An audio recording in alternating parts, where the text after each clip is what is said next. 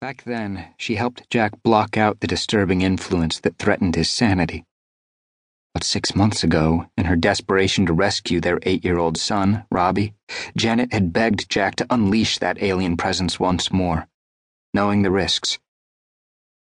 Janet swallowed hard and said what she didn't want to. Go on.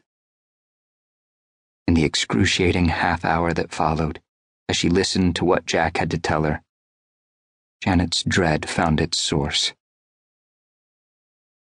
Deep inside the abandoned New Zealand gold mine that he and Heather had transformed into their secret compound, Mark Smythe watched as an army of robots worked on expansion. He glanced over at Heather, who stood beside him on the platform overlooking the central manufacturing hub. At 27, his wife was more beautiful than ever, radiating power in a way that he found incredibly sexy. If anyone could save the world from the Kasari invaders that would soon come through the gateway that the United Federation of Nation States was building, it was his beautiful savant. To think how far they'd come from the little Los Alamos, New Mexico bedroom community of White Rock, where they'd grown up next door to each other and been best friends long before they were lovers. Their life had been low key, comfortable, blown sky high when they had stumbled onto the crashed Altreian starship and put on the alien headsets. Not only had the devices linked their minds to the starship's computer, revealing the intergalactic warfare between the Altreians and the Kasari Collective, but the three headbands had altered Mark, Heather, and Jennifer in different ways. A year and a half later, Jack and Janet's baby, Robbie, accidentally slipped the fourth of the Altreian headsets over his temples and underwent a similar transformation. As Mark looked at his wife, he knew that he wouldn't have chosen a different path, despite the horrors they had been through.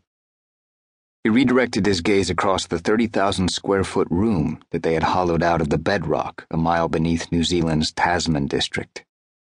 What was happening inside the facility had never before been achieved on Earth. They had created this broad variety of robots from Heather's designs. They weren't artificially intelligent, but could be remotely controlled through virtual reality headsets and whatever task the operator performed using the robot's body, the robot learned. Not just that robot either.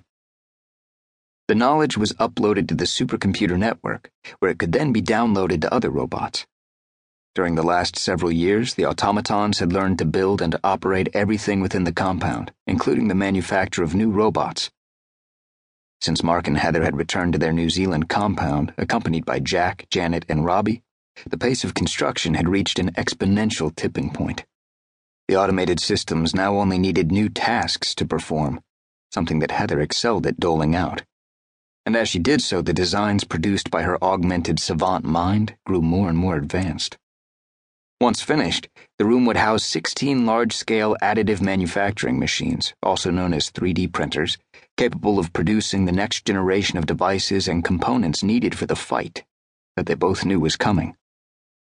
Among her latest innovations, Heather had designed a series of microbots that weren't quite self organizing nanomaterials, but perhaps the next best thing. Swarms of these mite sized bots could be directed to create or modify electrical channels down to the circuit board level. The microbots could cut through insulation or interconnect to create new conductive paths, adding an enormously useful capability to Heather's growing robotic manufacturing toolkit.